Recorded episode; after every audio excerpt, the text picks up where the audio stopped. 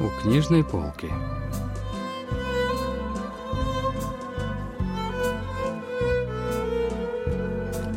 Рассказ «Подлецы» писателя Ким Ю Джона.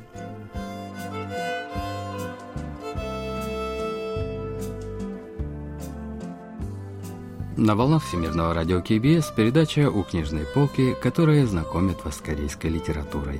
У микрофона Денис Ян, за режиссерским пультом Аня.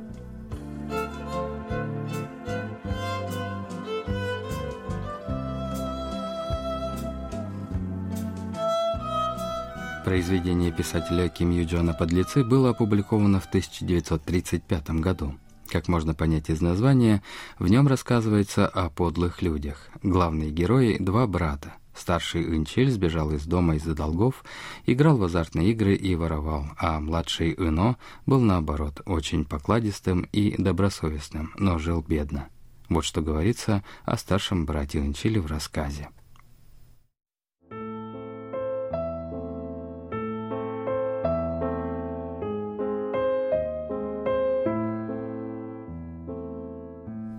Пять лет назад у Инчиля тоже была любимая жена, был сын и был дом. Каждый вечер они с женой садились друг напротив друга и все ломали голову, как бы немного расширить хозяйство и улучшить положение дел. Однако не могли найти подходящего решения. Казалось, они усердно трудились в поле, но того, что оставалось, едва хватало раздать долги. Выходило так, что им было не избежать больших проблем. Однажды глубокой ночью Инчель разбудил жену, велел ей выйти и пересчитать все, чем они владели. Сам Инчель развел тушь в чернильнице и смочил кисть. Стены были оклеены пожелтевшими от времени газетами. Прямо на них он записывал по очереди вещи, которые называла жена. Три глиняных чана, две мотыги, один серп, миски для риса, палочки, три тюка соломы. После этого Инчель записал имена всех людей, у которых брал в долг, под каждым именем указал сумму долга, а рядом, чуть отступив, оставил на стене послание о том, что это единственное его имущество. И поскольку у него нет возможности вернуть 54 воны долга, он вынужден бежать, а им следует не ссориться, а обсудить и справедливо разделить вещи между собой. После этого все трое ушли из дома.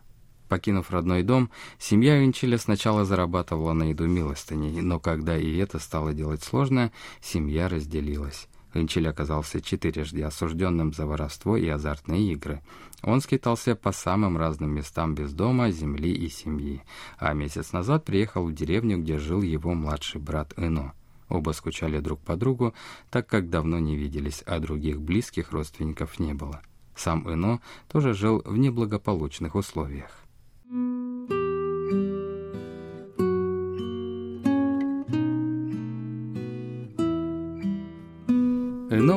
Честным крестьянином. В 31 год он был примерно молодым человеком, которого в деревне считали благоразумным. Однако он почему-то не собирал урожай риса, что землевладелец, что управляющий Ким, который дал Ино суду, постоянно торопили его убирать рис. Моя жена умирает, какое мне дело до риса?» Жена Ино была больна, и раз он не мог купить для нее лекарства, стоило собрать хотя бы урожай. Так почему же он не собирал рис? Любой из товарищей Ино, с которыми он вместе обмолачивал зерно перед хозяйским домом в прошлом году, не стал бы задавать этот вопрос. Несомненно, урожай риса, который бережно взращивался целый год, принес бы огромную радость, но после уплаты за аренду земли, процентов и платы за удобрение, все, что у него бы осталось, только холодный пот, струящийся по спине. Ино было не столько грустно, сколько бесконечно стыдно. Возвращаться домой с грохотом пустой тележки, под пристальными взглядами товарищей, с которыми он вместе трудился в поле, было по-настоящему унизительно. Он и долго терпел, но слезы все равно проступали. К тому же год выдался неурожайным. Собирая рис, он остался бы без пропитания, не говоря уже об уплате долгов. Ему ничего не оставалось, как бросить все и дать другим решать, забирать себе его урожай или нет. Ведь стоит пройти молве, что Ино собрал рис, как тут же слетятся кредиторы. Несмотря на упорную работу в поле, Ино никак не удавалось расплатиться с долгами. Но этим его беды не ограничились. Кое-что произошло и с самим рисом. Иными словами, рис исчез. Больные пустышки были не тронуты, сорвали только хорошие колосья. Судя по площади, пропало примерно 90 литров риса. Энчиль был поражен, обнаружив это во время прогулки ранним утром в поле. Если только слухи разнесутся по деревне, заподозрят Инчиля, и ему будет не сдобровать. Инчиль, который имел судимость за воровство и не имел постоянного занятия и места жительства, мог быть легко заподозрен в очередном воровстве. Он взял грибы, которые только что собрал в лесу, зашел с ними в трактир и выпил там рисового вина Макколли, а затем направился в дом младшего брата. Тот варил лекарства для больной жены. Из соседней комнаты доносился ее тяжелый кашель. На самом деле, это было не лекарство, а змея, которую Ино поймал накануне. Венчель отдал брату собранные в лесу грибы. Ино зашел в комнату больной. «Выпей-ка это». «Что? Что ты говоришь?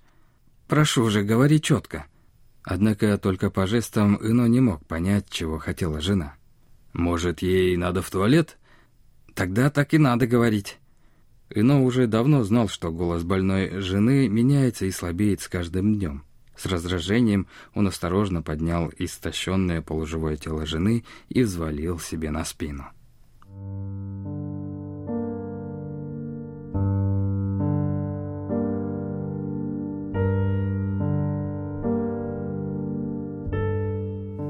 Чтобы взять ее в жены, Ино отработал батраком три года – он не брал в рот спиртного, хотя так хотелось, откладывал каждую заработанную копейку и заполучил эту девушку.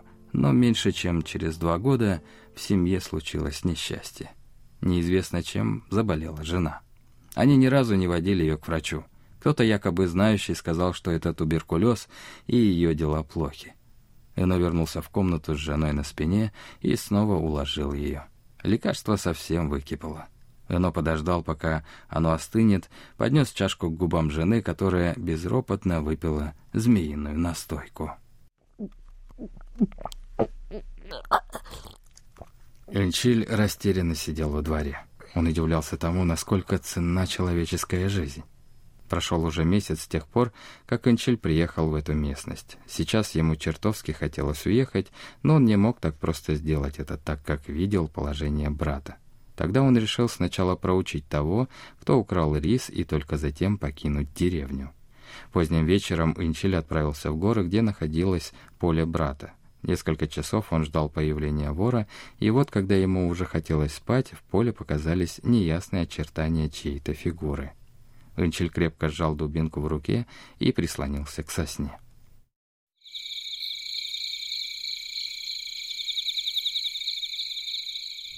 Через некоторое время показалась чья-то голова. Предварительно осмотревшись по сторонам, человек выполз в поле. Лицо было полностью обмотано чем-то вроде платка, так как виднелись только глаза.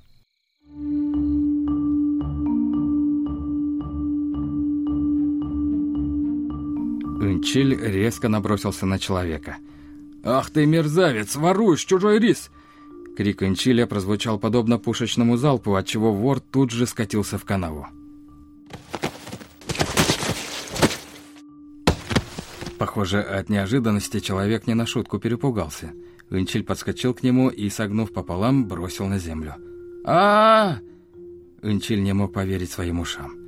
Поэтому поднял голову и сначала обнажил руку человека – от сильного замешательства он посмотрел вверх и застыл от удивления. Наступила страшная тишина. После продолжительных стонов вор встал. «Почему даже собственный брат так со мной поступает?» Эно пронзительно посмотрел на брата и отвернулся.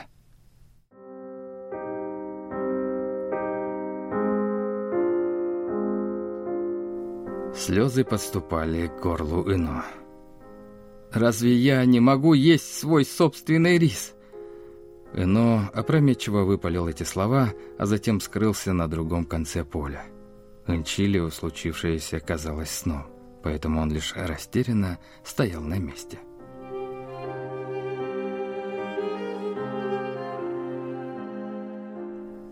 Вором оказался сам Ино. Инчель открыл котомку, которую брат бросил, убегая. В ней было совсем немного риса. Инчеля охватила глубокая печаль при мысли о поступке брата. Долгое время он стоял в глубоких раздумьях, а потом вдруг вспомнил об одной корове, которую по ночам всегда держали на лугу возле дома, располагавшегося в горах. Это была упитанная корова. За такую бы дали как минимум 70 вон. Инчель быстро последовал вслед за братом. Он еле успел догнать его уже на общественном кладбище. «У меня есть хорошая идея. Я раздобуду столько денег, сколько тебе нужно», Сходи со мной кое-куда». Но Ино не вымолвил ни слова, а лишь скривил губы. Более того, он повел плечом, чтобы сбросить с него руку брата, как бы показывая, что ему ничего не нужно. Инчиль недоумевал. «Ах ты, паршивец! Разве я не твой старший брат?»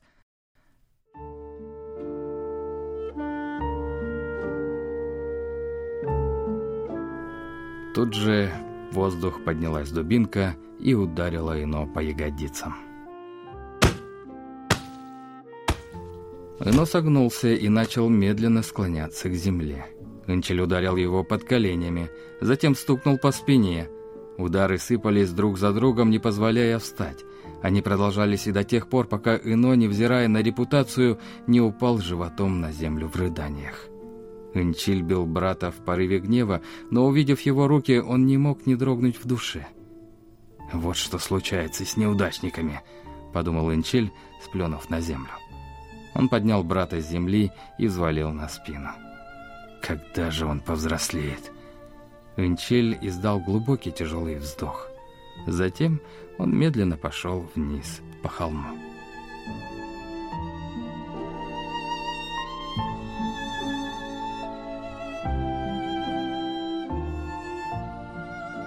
Унчель тоже чувствовал себя плохо после того, как побил брата.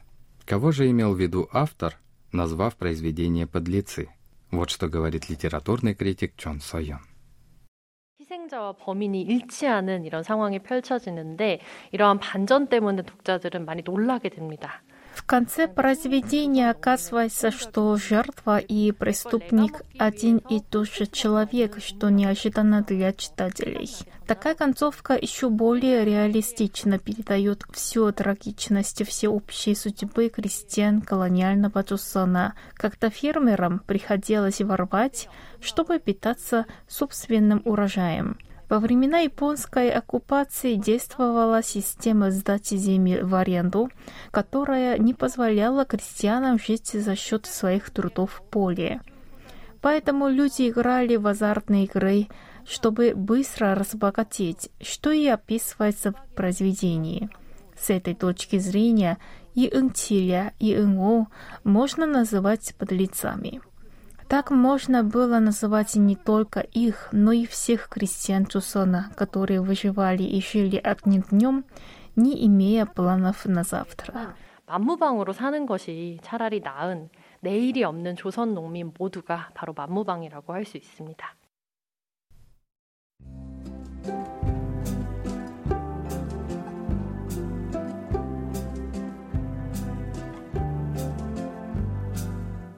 На этом мы заканчиваем рассказ о произведении «Подлецы» писателя Ким Ю Джона. Спасибо за внимание и до встречи через неделю.